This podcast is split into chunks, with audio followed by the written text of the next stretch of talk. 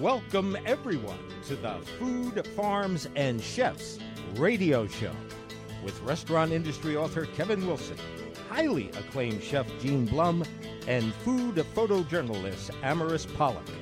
Join them as they interview the biggest names in the restaurant industry, tell you about the latest food trends, and give you recipes and cooking tips too. So let's get the show started. Welcome to our listeners around the world via the podcast. Our listeners on both Talk Radio WWDB and WPEN HD2 97.5 FM. It's Tuesday evening drive time for you. Today we have an excellent show. Uh, it's going to start with a fantastic interview with Lou Morocco, who is the president of Brandywine Events. And then we move on to some great, great recipe talk with Lorenzo Baronilla from Epicurious Four Levels. Chef Gene, introduce your fantastic guest. It is a great honor to introduce the director of meeting and events at Visit Delco, as well as the president of Brandywine Events and a dear and trusted friend, Lou Morocco. Welcome to Food Farms and Chefs, Lou. How's it going, Gene? Thanks so much for having me. Lou, it's a great pleasure. I mean, you are a mentor and a leader and a friend to so many of our in the industry, and you really have an amazing career. Uh, one that probably a lot of people don't know. Uh, you know, tell us a little bit about your start. I know you have a degree in classical cooking from a culinary school that very few people knew about, but really had great history to us. Tell us a little bit about how you got started and about your your background. Well, okay, way way back, way way back in the Stone Ages. no, I was I was uh, I was somewhat brought up. My dad had a uh, nightclub and restaurant when I was a, a kid, and I started going over and, and trying to earn my, you know, few dollars here and there uh, every week, my allowance, if you would. Um, and I think at the ripe age of 13, I, I made my first steak very badly, but I, I went in the back. I said, Dad, you know, I'm, I'm hungry. He said, Well, go make yourself something. Okay. So I did. And then um, one Sunday, I think I was about 14, I was down there cleaning everything. He had some friends around the bar, and I said, You know, I'd really like her, like to learn how to bartend. Okay, come on. Go right behind the bar. So I walked behind the bar, and I was always taught, you know, you ask the ladies first what they would like. And I came up to this one woman, and I said, Okay what can I get you to drink? She said, a brandy Alexander. It's like I went pale. I had no idea what that was. so that was my beginning in the industry, um, and I've been in love with it ever since. Uh, I had a short stay away from that when I was in the Marine Corps. I got out and um, f- wanted to go back into business with my dad at the time. Uh, his his restaurant and, and nightclub had closed, and we started a small little neighborhood bar, and that went terribly south and you know, I mean, you know, we both had opinions, and me being a, a young 22 year old, I had mine, and and they weren't always good. So um, from there, I went to the hotel business, and uh, did some work behind the bar, became a bar manager, and decided, you know, it's time for me to go west, young man. So I uh, packed up the car and went to beautiful sunny California, and landed um, at a friend of mine's place that uh, he just happened to share a one bedroom, and um, like everybody else, started there. Took a job at a nightclub. It was a high end nightclub at the time in Beverly Hills, and one thing led to another. Ended up in um, um, Anaheim, California, uh, doing hotel work. Then started a business with two of my friends who worked at the same hotel, and opened our first catering uh, business at the age of 23. And the first gig that we had was doing um, promotional cruises for a brand new yacht club that was opening up in, New, uh, in Newport Beach, California. So three nights a week, we would pack up our stuff and go on these beautiful yachts and cruise around the harbor for like two hours, uh, serving drinks and hors d'oeuvres while um, the the club owners were trying to pitch them for club membership, and that's kind of how it all began.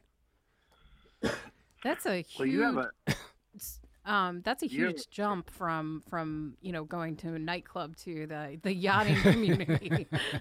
well, there were steps along the way. I didn't. I mean, you know, you only gave me 24 minutes. you're gonna have to come. You're gonna have to bring me back. I'll tell you the rest of the story. Uh, well, two things I took from that immediately is probably about five percent of our listeners in the world could probably tell you what it goes in a brandy Alexander. I can. I doubt anybody else. You know, or very few people can. And the part about the Marine Corps, I actually believe I knew that about you. So Semper Fi, and thank you for your service. Thank you. As the uh, son of a Marine, mm. uh, you know, it, it's a very in, in, you know, endearing thing and very important. And as we go through, you know, Veterans Day and all that, so thank you very much for your service. If we come forward a little bit, I mean, just here in this area, since I've known you, I believe I I started uh, knowing you when you were the director of sales and operations at Rituals Catering, mm-hmm. and then you went and uh, you went as the president and CEO of Catering Inc., uh, which was you know yours, and then and then really kind of always being entrepreneurial. You saw a great venue down in Philadelphia, which was the Chemical Heritage Foundation, and you took over down there as the the director of the foundation uh, for events and, and doing things like that. So you've really been on touch with, you know, what's right out there. And then you founded Brandywine Events, and then something really unique. You were really one of the first people in the area to be preaching sustainable events. Hmm. So you have what uh, we know as the SEPC, the Sustainable Events Professional Certification. Right. Tell us a little bit about, you know, what that is, how you go about getting that, and and what you learned about that that you know we can all benefit from. Well, I, I, I will tell you that, um, but I have to back up just a little bit to make acknowledgement to Ridgewell Caterers, who, in my mind, gave me my master's degree in catering. You know, if it wasn't for them and the mentors that I had there, I, you know, I don't know what I would have been doing. I might have still been in hotels or restaurants, but that's a whole nother story. Uh, sustainable events is very key and very important to me. It's a it's a passion of mine. It's something that you know any of our planners or, or suppliers can go after. And there's a program put together by EIC, which is the Events Industry Council.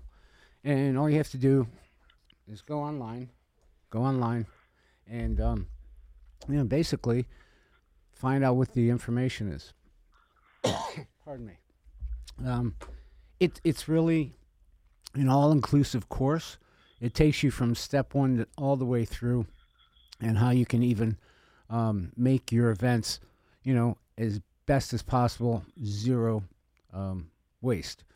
In my mind, I say best as possible because I, I do believe there's always going to be some kind of waste, but to, for us to minimize it is key. Um, and I think it's it. We, we just need to do it. We need to do it for our industry. We need to do it for um, our world, really.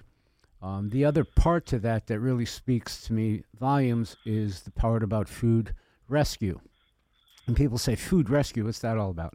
Well, I remember when I was doing catering, e- even for my own company, we would always try to find a way to take whatever leftover food and be able to give it. Give it to the client, give it to our staff, more importantly, give it to homeless and shelters. And the programs at the time weren't always there to be receptive. Um, I remember dealing with one organization. It was a big event that we were doing. I think it was back for the Republican National Convention years ago. And I made the call. I said, look, you know, we're going to probably have a lot of food left over. What can we do? And whoever was answering on the other side said, well, what kind of food are you going to have left over?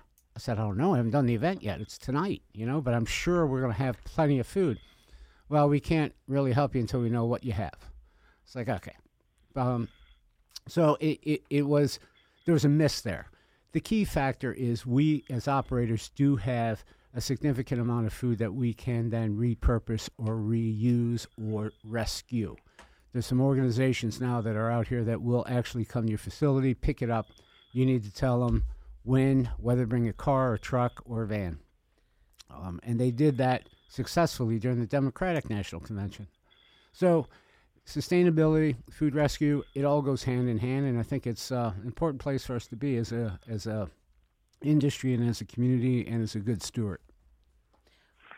Well, you know, it's it's very funny. Many years ago, I was working for Museum Catering in Philadelphia, and I nearly got arrested one evening because at the end of each event, I would take leftover food, and the chefs would pack it up, and I would take it over to Love Park Yep. in Philadelphia and feed the homeless.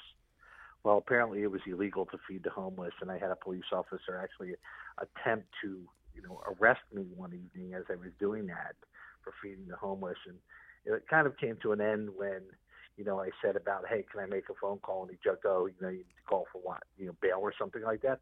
I said, no, I need to call the news media and let them know that I'm getting arrested for feeding the homeless, and you know, it the it ended right then and there. To you know, coming back to you know, last summer, COVID, when I was, you know, had 10,000 meals for the police officers that they canceled at the last minute. And I was Mm. able to make a few phone calls and have all 10,000 picked up. Right. Thanks in part to Dominic Savino and Visit Delco and, Mhm. you know, um, you know, the, the programs that you guys were doing down there. But so, yes, food rescue is such an important thing today. And there are so many great institutions out there doing things. And I'm really happy you brought that to the forefront. You know, so as a mentor, a leader, you know, somebody who has so much experience and so much advice today, you know, I, I, as a father of a recent college grad in this industry, what what advice would you give to the next generation, the generations that are going to you know, be there when when you and I are sitting and having a bourbon together in retirement. Well, wait, wait a minute. We could have that bourbon together before retirement. What are you kidding me? Come on, And Gene. where's my invitation? Well, if I have to wait until I retire, forget it. No, no, That's no. it, Luke. You and I are going All right, out we're for some going- bourbons. We're doing yeah. that in, in exactly 13 minutes. Um, so, the, I mean, that's a really good question. I, you know, let's face it. There's things have changed quite a bit in our industry, but some things remain the same. It's key for the young ones coming up that they gather as much information, learn as much as they can, and experience as much as they can. When I work with um, some of the, the newcomers to our industry, I say, okay, what's your first thing? What's, what, you, what are you passionate about? You can't just say I want to be a meeting planner or an event planner or a caterer. What what are you passionate about? And they'll come off and say, well, you know, I love uh, the marketing aspect. I love this. I love that. I said, okay, great. Now you need to learn everything else. Now you need to go and work for. If you want to be an, an event planner, you need to go work for event planners. You need to work for decorators. You need to work for florists. You need to work for caterers. You need to. Why do you need to do that? Just so you understand what they're going through. So when you get on the job, you know what your fellow people that are supplying you with what you need to get it done, you can relate to. And you know what they have to go through to get to that point. If you don't, you're going to be constantly shooting yourself in the foot. You'll be like, okay, well, you know, this can be done like in, in 10 minutes. Well, no, it, it, it really can't. And sometimes there are things, well, you know, Gene. I mean, everybody says, you know, no matter what, whatever's going to happen, whatever the best laid plan is, you better have uh, plan B, C, D, and keep going through the alphabet depending on the weather. So, you know, it's all that. Well, there's also that that poster that you know I I love this poster and it's it shows like a mountaintop and beneath it is you know a water line but beneath that is is the building blocks of that mountain. And you know it's the key to success is not what you know others see but it's all of what builds up to that point to get you to that successful point. And you know given also that what you just described you know becoming familiar with all of your vendors you also need to know like the background history of like budgeting and you know how to run Oh, yeah. things so like that's key too and that's something that you do Well, it, you're exactly right. It's all building blocks. I mean, you, you, you gather that through the experience of, of working with others. You gather that through the experience of just being out there. But I also tell the young ones, I said, you know, it's it's very important. Your net worth, your net worth equals your network. If you don't have a strong network, even out of the gate, you know, what does that mean? Well, that means that I know that I can count on certain people and the businesses they represent to be there and get my back in case something happens. And it it really always will happen. There will always be something happening. Now, you know, I mean, I've never had a perfect event, and I've been doing this for well over 30 years. Well, that you know what you said is so true. It's it's a lesson I learned a long time ago. You know that network of people to have, and you're certainly in mine, and you know Phyllis Jabadowski and Dominic Savino, and and you know the the whole you know list that goes on and on and on of you know who are you going to share that foxhole with when you have the the event that's overwhelming and huge and you know you've been there through so many events that I've been involved with Dominic or other ways and you know really when you when you see somebody like you come onto the site or Dominic or Phyllis or you know any of them you know okay I can now go do this because I know that that is taken care of they have that right. so you know that experience you have in every aspect and I agree. You know, people don't understand. They need to learn every job out there. You, you know, if you can't, if you don't know what the dishwasher does, how can you allow them to do their job? Right. You know, it's really, it's really that simple. So as we go into, you know, obviously now COVID is is the thing that everyone talks about. It's you know really the hot button in the industry, but there's so many other important things that you know, topics that our industry has to be focused on. What are, you know, a few of the things that you see that, you know, our industry is really changing around or hot buttons in our industry um, that, businesses and caterers and, and planners need to pay attention to?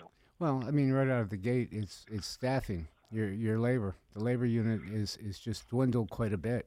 So even with all this advertisement about you know come and work for us. You're going to make X number of dollars an hour, and you know signing bonuses and that, which is all wonderful and great. First of all, it's long overdue, and that's that's a shame on our industry. Our our key operators that know the business have been paying their staff well.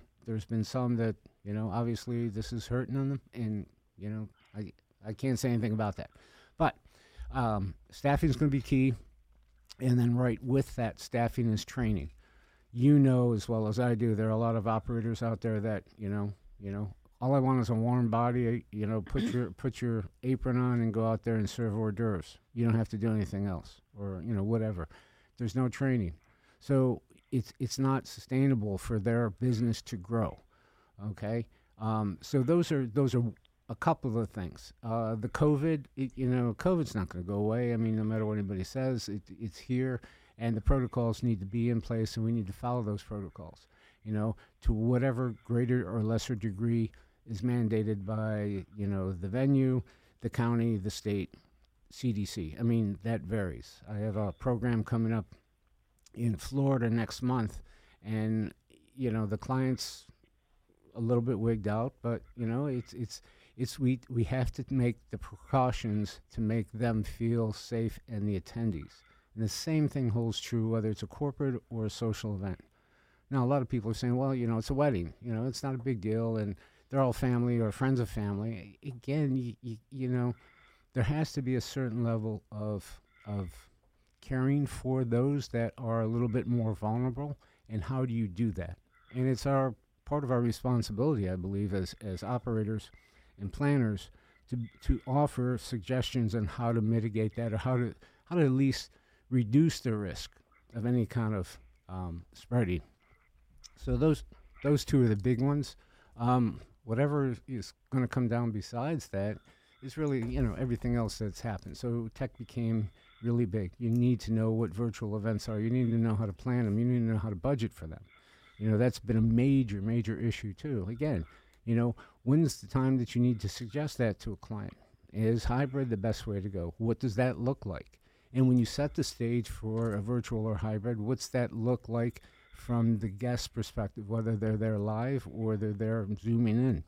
So there's a lot of different pieces to that that comes in, but it's you know it it is in the same way it's exciting. You know it's it's moving further and further in the industry, and and I think really gives um, a lot of our, our newcomers and some of our old timers a chance to kind of like learn new and interesting things to get their trade up to uh, where it needs to be.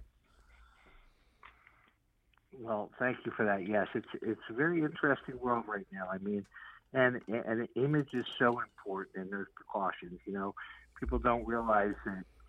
You know, one of the major sources for hospitals and and especially private hospitals is, is fundraising, and you know that fundraising has been cut off.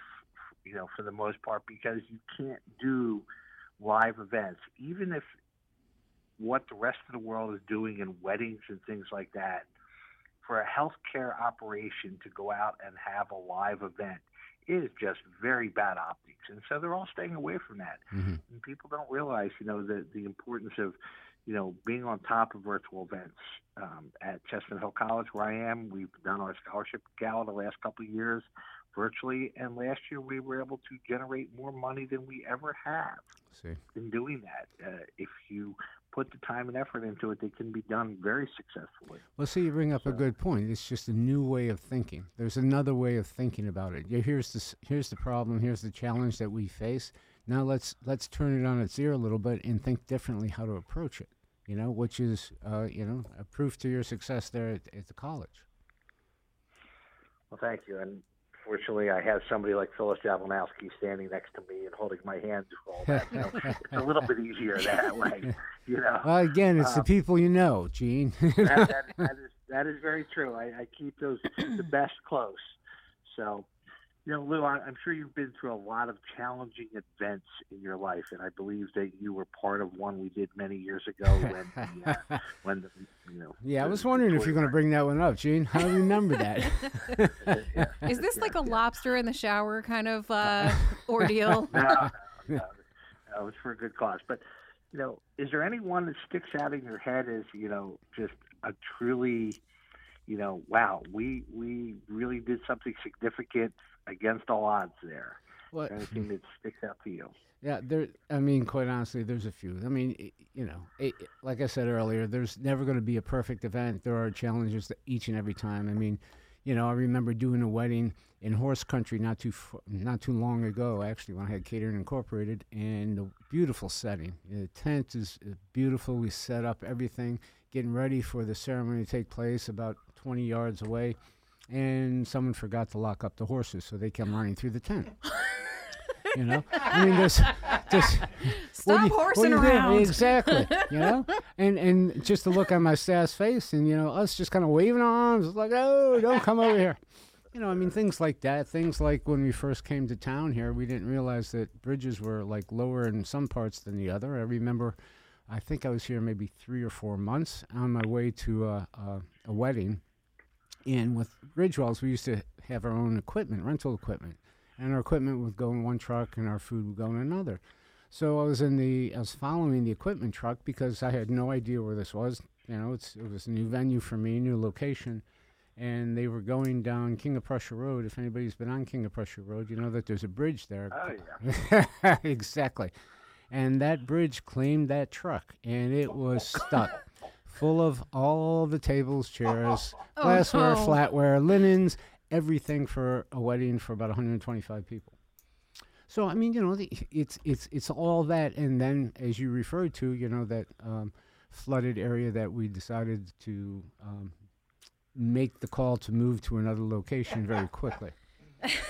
Yes, yes, yes, yes. That was a, that was a very unique. You know, uh, let's change event locations in two hours and make it a spectacular event. I mean, it was, Exactly. you know, And you know, we don't Uh, skip a beat. We just keep on moving. You know, it just it just we just make it happen, and that's that's what we do. We're very blessed and very get very.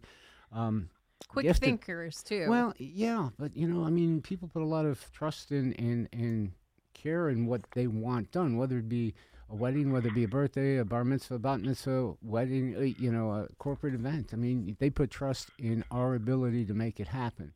So it's really that's that's what we need to do. Yeah. Come, you know, high water or or yeah, bridge or horses. It's just you know, just being able to pivot and uh, you know accommodate. Exactly.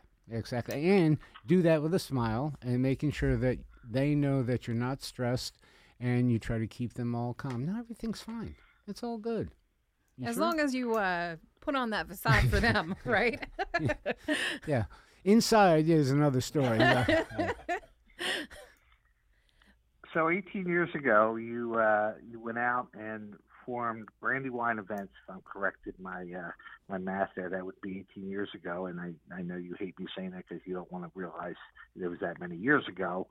But um, tell us a little bit about Brandywine Events. What you do, what what that what's that all about? Well, you, you know, I, Brandywine Events is, is my company. We're a meeting and event planning company. Uh, truly, what we do is we do all that, but we also work with other planners. I mean, I started out working, fortunately, working for other planners uh, with my knowledge in food and beverage and logistics. So when I when I when Catering Incorporated closed, and I started looking around for what was going to be my my next act or my next thing to do still in this industry, um, I was fortunate to be around a group of people in our local chapter of MPI that kind of like spirited me on. And then the first thing they said, you know, in this thing is, well, what do you want to do? I said, well, you know, I want to be a planner.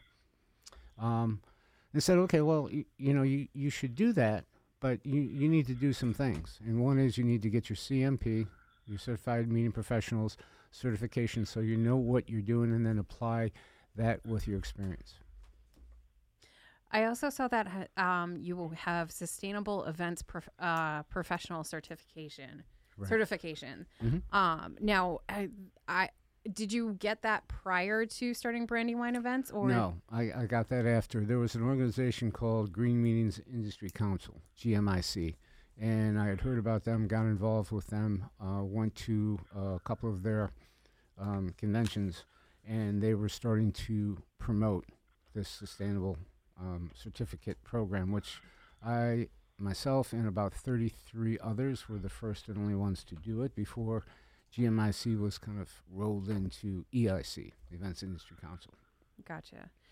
Now, um, with all of the things that you do, where can we find you? Ah. All, you, uh, all you have to do is flash a light in this. No. Look across the table. Right. Uh, where can we find you online? What are your social media um, ha- uh, tags, and you know what is your social media tag for Brandywine events? Okay, so all right, um, you can find me at www.brandywineevents.com. You can find me by going and searching me on LinkedIn. You know, Lou Morocco. Um, you can find me on Facebook. Well, you can find Brandywine Events on Facebook and connect with me there. Uh, we're also in the process of putting together a sustainable network for um, our industry. So we're working on that. Okay, Uh, we're, we're going to bring you back when when, yet, when that's up and running. We want to bring you back just to talk about that because I think it's such an important part of our industry. Absolutely, I, I would like that. Actually, when that happens, we'll do some. Uh, we'll kind of like do some some event right here. you know? Yeah, yeah, that'd I be would awesome. love that. That would be go. great. Lou, thank you for joining us. Lou, you were Hey. awesome. Oh, thanks for having That me. That was fantastic. This was a lot of fun. It, I, it's a lot of fun I- having you on too. I'm sorry not the f- the thing around here a little bit, but I'm Italian, so I talk with my hands. no, it's fine. And feel free to stay and you know while we interview our next guest, who is uh, rising star on Epicurious. So ah, excellent. Well, thanks so much. Thanks for having me. Uh, Lou, you Guys were have a great day. fantastic. Brandywine Events. Let's go to And break. Lou, Oh, good. Oh. Yeah. and Lou, I will get down for with cigars and bourbon real soon. Well, I tell you what, I'm not going to wait. I'm not going to wait long. Okay. he'll start and you can join. we are we are overdue. All right. Let's take a break and we'll be right back. To become a sponsor of our show and promote your business or event on every single podcast platform, including Spotify, iHeartRadio, Amazon Music, and many more, in addition to Talk Radio, WWDB, and WPEN HD2 97.5 FM every Tuesday at 6 p.m. evening drive time. Send us an email to diningonadime at yahoo.com for our very low rates. Our show is now legally an LLC. And we're back. Amaris Pollock, introduce your fantastic guest. Hi, everyone. So I would like to introduce you to Lorenzo Baronia.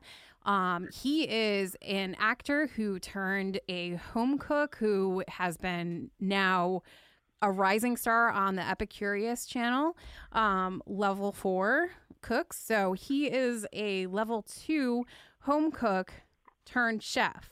And you can find him all over the internet, as well as his new book, Let's Do This, folks Home Cooking with Lorenzo. Lorenzo, welcome to the show. Thank you so much. And that was a mouthful, wasn't it? Goodness. you know, as long as I don't trip over it, we're good. that was a lot of numbers. I was like, you got it. Excellent. Very good. so, how are you? And um, what got you into this? I know that you used to be an actor when you were younger. Yes. So, yes, t- yes, yes, yes.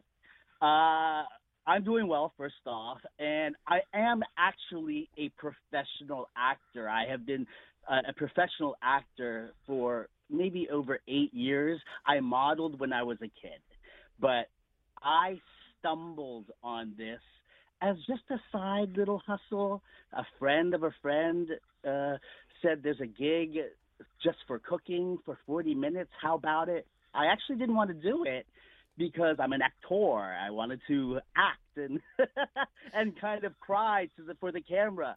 But I just said, ah, sure, why not? i am in between gigs, and one thing led to another, and I guess after a couple weeks and a couple of just just series, um, just test shoots, it went viral, like crazy, worldwide viral.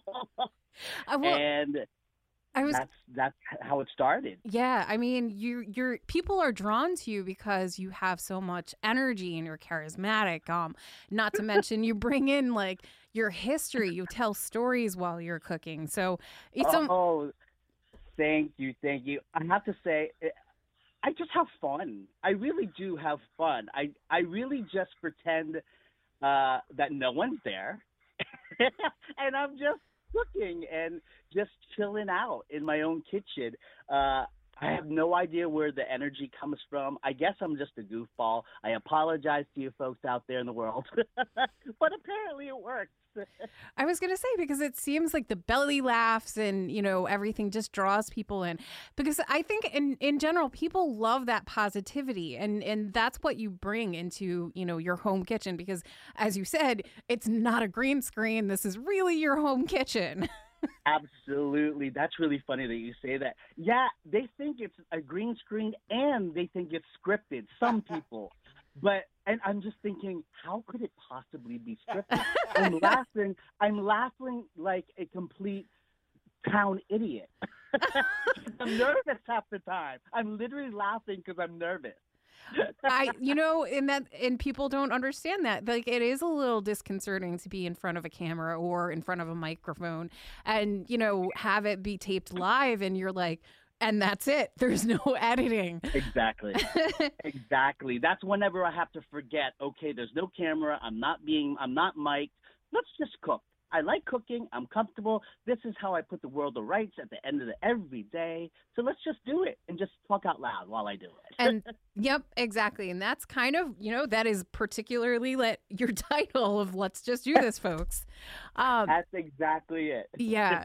And so you grew up cooking. And so I yep. noticed that, you know, most of your recipes are dedicated to somebody who's, you know, familiar to yes. you and your family or cousins um, so you have little stories that kind of go along with each and every single one of your recipes, which is highly have, entertaining, by the way. Yeah, I thank you so much. And it wasn't planned that way. I had never written a cookbook or a book for that matter. I just said, I'm going to write it like I'm talking to somebody. So how I talk to somebody, I guess I tell some pretty good stories or some dirty jokes. Let's not go there. That's, a, that's for another show. That's another show. That's another show late night. But uh, but uh, I just wrote it like I was sitting next to you, literally on the porch, having some having a beer. Honestly, and sharing some food. Yeah, sharing some food. You know, a lot of people in my family, that's all we did was cook. That's all I remember. I was the youngest of a huge family. And so they kind of sick of me. They were handing me off babysitting to each family member. I just remember that vividly. Everybody would have me for about five minutes, get sick of me, hand me off, but I'd always end up in the kitchen. And I ended up enjoying and behaving in the kitchen, and they just always kept bringing me there. And I literally learned by watching and that's you know that's a number one way to to learn is hands-on yeah. experience um absolutely and exactly and it, it makes a difference too because then you you know there's nuances of like you know, tasting along the way. Like, does that, you know, and smelling the different spices and learning like how Yes. they prep it. Um, Yes. Yes. Yes, I agree. I'm pretty artsy fartsy besides being able to cook. I can paint and draw. I have kind of a photographic memory. So if I watch a show or someone cook something, I actually can recreate it right after they do it. Uh, it's just a weird thing I've always been able to do. I, I've watched and had food shows on my TV forever, not really knowing that I'm really absorbing it uh, through os- osmosis and just paying attention here and there. But it just happens to be, I remember the oddest ingredients and combinations of ingredients for foods I've never made. Well, that's that's an interesting thing, uh, trick of the trade to have. Yes, very, it's helpful. It's helpful for sure. Um, But uh, yeah, no, it's definitely helpful, and, and it makes a difference because then you have like little secret ingredients that you can pull off in your. Uh, I do. I do. I have little things and a little tips. I call flip tips because I'm Filipino. I, I give flip tips of just little tricks of the trade and just things that I had learned to add or not add. Because remember, I am Filipino, but I was born in America.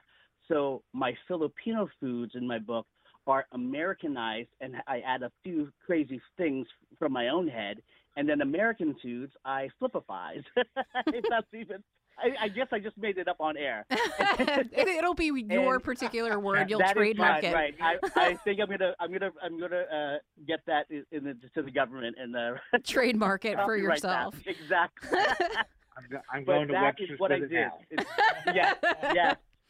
Thank Now- you. And um, I, I want to say this because you wrote it in the book, uh, and I Yeah. completely agree with you that I I did it actually the other day. I went to a restaurant and I just ordered a bunch of appetizers for Oh my yes. yes for my main meal, and I and one of your you know first sections is tapas, Yes. and I love Yes. that. It's really the best way to get a feel of anywhere you go. Either it's a restaurant in your local town or it's a it's a small little restaurant tiki hut on a beach. It's the best way to kind of explore where you are and people's culture by ordering little tapas. Yeah. And you just can just enjoy everything from oh they'll suggest this they'll suggest this well what better way just to have appetizers the whole time instead of a full meal meal and just go to the next restaurant and try it again. yeah, exactly. And and I, as I said, I did that recently, and um, I, I had ordered meatballs and a salad and um, a Yum. selection of gnocchis because obviously it was an Italian restaurant. Ooh, Oh I yeah. love it. Love it. so love it. yeah, and so I tried a bunch of different of their appetizers, and I I loved it. I was absolutely stuffed, but That's the Um, way to do it, though. That is the way to do it. Yeah. Now, one of your appetizers that you have in here, or your tapas, is the. Uh, Yeah. I'm not going to try the the Filipino version of Oh, this name, sure. but the pork and shrimp egg rolls. Oh yes, it's called Kekyum. Kekyum, uh, and it's spelled phonetically. It's pretty easy, and, and I'm an awful speller, as well as not good as math. but uh, it's Kekyum. It is a beautiful egg roll with pork. Uh, it's with shrimp. It has shiitake mushrooms, scallions, soy sauce. Basically, just a yummy, yummy, flavorified, just uh, goodness egg roll. And flour egg roll, which is a chewier kind of the egg roll instead of a crispy, crispy uh, rice paper, rice pastry spring roll. So you can really stuff this with just whatever you want. It is absolutely delicious. And the odd thing is, people serve it at holidays.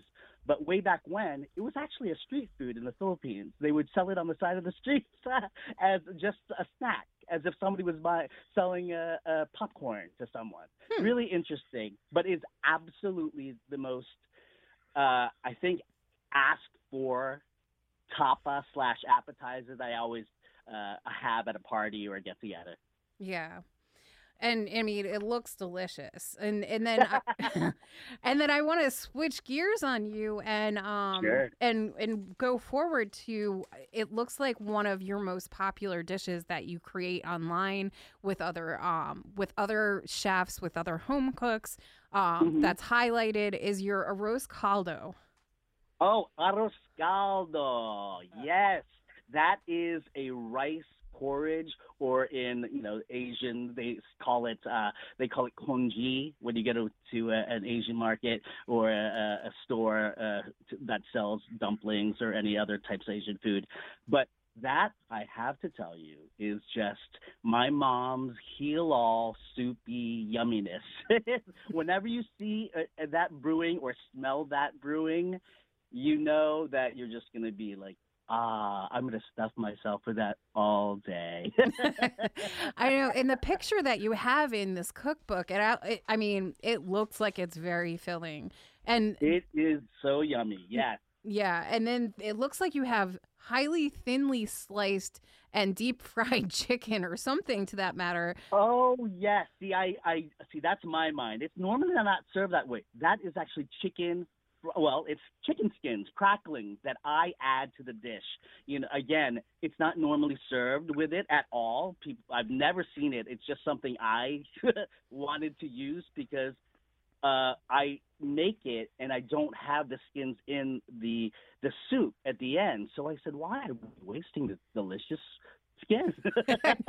so why not serve it up the way we like to eat it? So I made crackling of the chicken skin, uh, and I also added a poached egg. That's something that's not normally served in this soup or congee or porridge.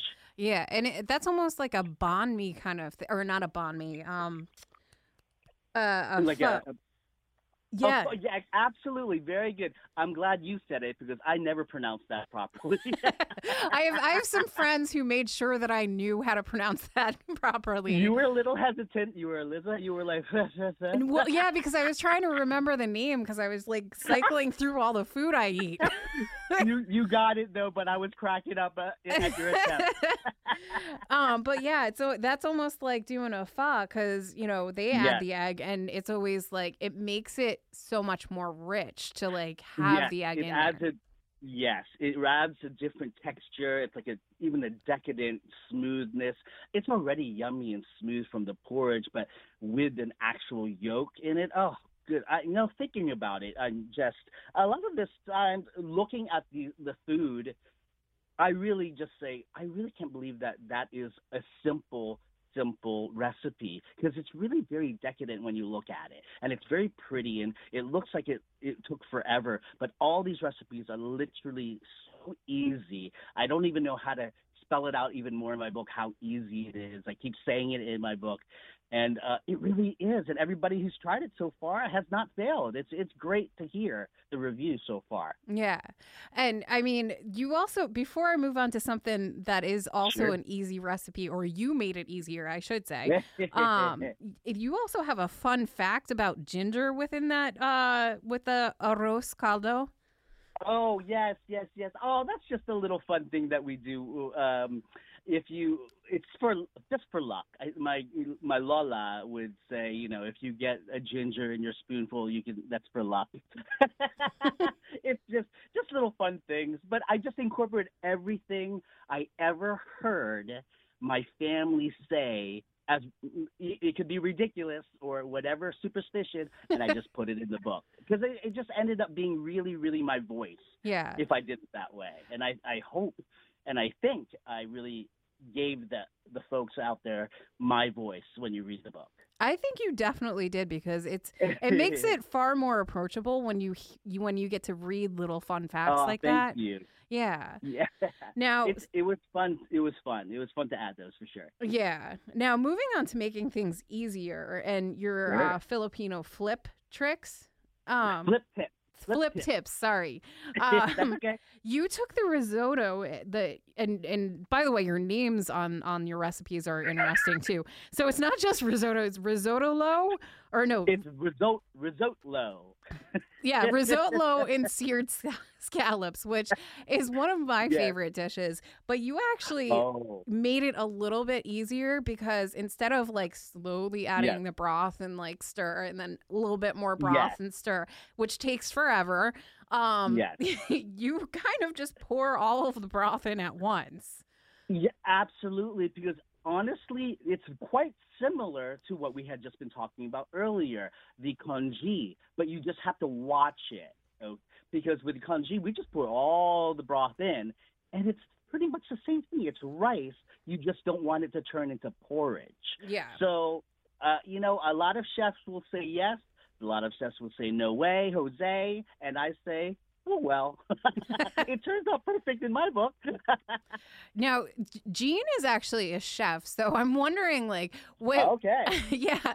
So um he's a professional chef and caterer. He does events um and he's obviously okay. a co-host. Uh so gene over there probably has opinions on you know. Oh gene i'm sweating now. You're making me sweat. oh gosh. Uh, no reason to sweat. No no he's so nice. He's you know i'm have you ever have you ever Gene created a recipe that and made, just made it easier for yourself? All the time. I mean, you know, I I'm a viewpoint that a recipe is just an idea and a guide. You know, we all put our yes. heart into it to make the dish. So we all yes. bring a little bit. You know, I, I'm Eastern European by background, so you know I'm always thinking of things that way and looking and changing things. You know, recipes are just ideas and guides, and I love the fact that you know you approach American food with that Filipino touch and make your dishes so unique and you know so wonderful in that aspect. But then you know you're also going to admit that your Filipino dishes are Americanized. I mean, right. I use Chinatown as an example all the time. When I want authentic Chinese cuisine, I leave my comfort zone of the Bucks County suburbs and I drive to Chinatown in Philadelphia. Nice. And I go to the restaurant where there's no Americans because I want right. real Chinese food. and I've carried yes. that out now where, you know, every year I do a, a you know, a 12 course Chinese banquet that I open up to the public. Anybody wants to come and pay. And oh, we do a yeah. wedding banquet because that's important Otherwise, all you do is get those Americanized dishes, you know, and and you know, I still sometimes want to step back and, and think that. But yes, I you know that's that's important, and we all personalize things. That's what makes it special. That's what makes cooking so fun. Like you, your energy, watching your YouTube videos, your energy comes from the fact that you're having fun. You're cooking with your heart. Oh, and I, and I, oh, oh shucks, Gene. well, and I think that you know, you know, I I too teach people, and I I've taught cooking for a lot of years. We I can teach anybody to cook, but they're only going to be good at it if they have their heart and soul in it. Yes, you know. I uh, totally. Other than that, it's just cooking. It's just you know, it's it's just a meal. It's just it's not you know an experience. Yes. You're just mixing things and heating it up. yep, yep.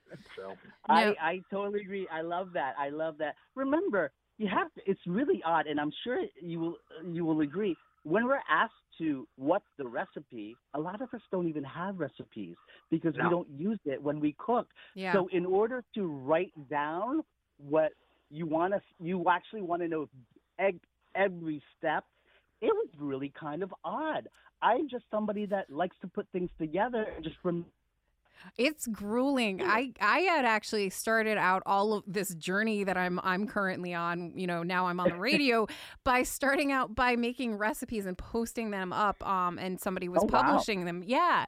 So it is grueling to stop and have to actually measure out so that people yes. other people can follow along.